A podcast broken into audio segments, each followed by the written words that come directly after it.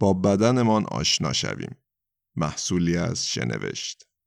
قسمت ششم بافت های فست تویچ و اسلو تویچ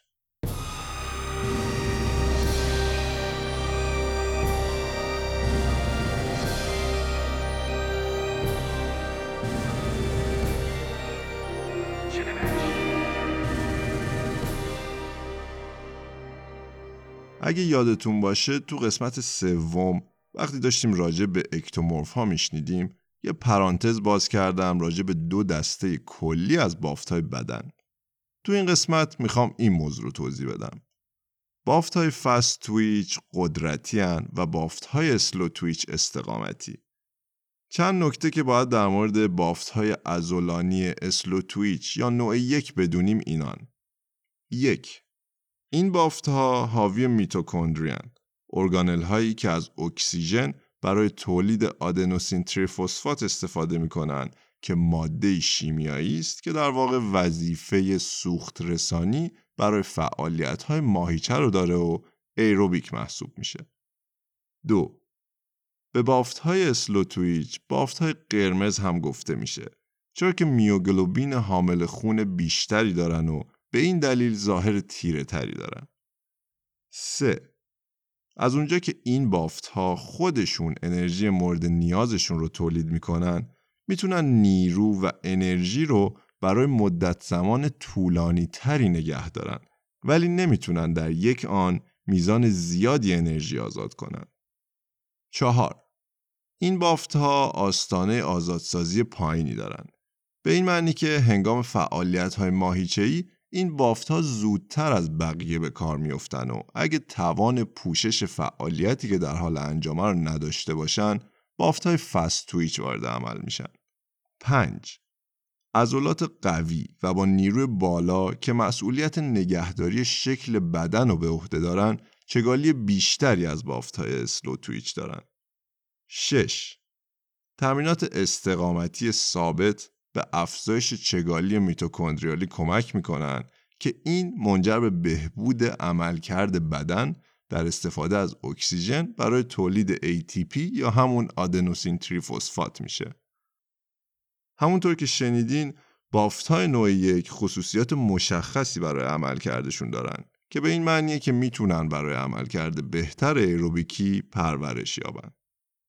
حالا بیاین نکات مهم درباره بافت های فست تویچ رو بشنویم. یک این بافت ها در دو دسته فست تویچ 2A و فست تویچ 2B طبقه بندی میشن. دسته اول از اکسیژن برای تبدیل گلیکوژن به ATP کمک می‌گیره و دسته دوم ATP موجود در ماهیچه رو به انرژی تبدیل می‌کنه. دو بافت های فست تویچ آستانه آزادسازی بالایی دارند و تنها زمانی به کار میافتند که نیروی مورد نیاز بیشتر از سطح جوابگویی بافت های اسلو تویچ باشه. 3.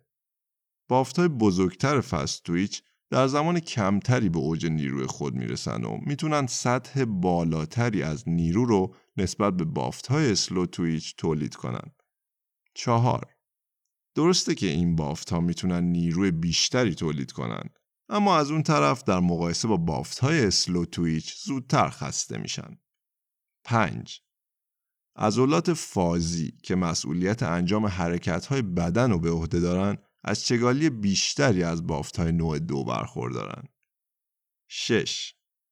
تمرینات قدرتی می‌تونن تعداد بافت های ازولانی که برای یک حرکت مشخص به کار برده میشن رو افزایش بدن. هفت این بافت های فست تویچ هستند که تعیین می‌کنن یه عضله مشخص چه اندازه و بزرگی داشته باشه. 8. به بافت های نوع دوم بافت های سفید هم میگن چرا که خون زیادی ندارن و به همین دلیل ظاهری روشنتر و ساده تر نسبت به بافت های اسلو تویچ دارن. درک این موضوع که فیزیولوژی بدن چطور به تمرینات عکس عمل نشون میده می‌تونه به شما در تدوین یه برنامه که به نیازهای اختصاصی شما به پردازه کمک کنه. ژنتیک هر فرد مشخص می‌کنه که چه میزان از هر گونه بافت عضلانی رو داره. اما برای اینکه بفهمیم بافت های اسلو تویچ در بدن شما بیشتره یا فست تویچ باید آزمایشات دقیق تری انجام بدین. به طور کلی اگر شما کسی هستین که بیشتر به فعالیت های استقامت محور علاقه داره و این فعالیت ها برای شما ساده به نظر می‌رسن احتمالا میزان بافت های اسلو تویچ در بدن شما بیشتره. برعکس اگر علاقه به دویدن طولانی ندارین و علاقه من به ورزش هایی هستین که نیاز به استارت های انفجاری دارن مثل وزن برداری یا دیگر ورزش های قدرتی اکثر بافت های ازولانی در بدن شما فست تویچ هستند. تمرینی که استراتژی مناسب رو متناسب با بافت ازولانی شما ارائه بده بهتون کمک می‌کنه که بهرهوری حد اکثری از فعالیت های ورزشی داشته باشین و از اون لذت ببرین. من هومن شالچی هستم و ممنونم که شنوشت رو دنبال می‌کنید تا پادکست دیگه.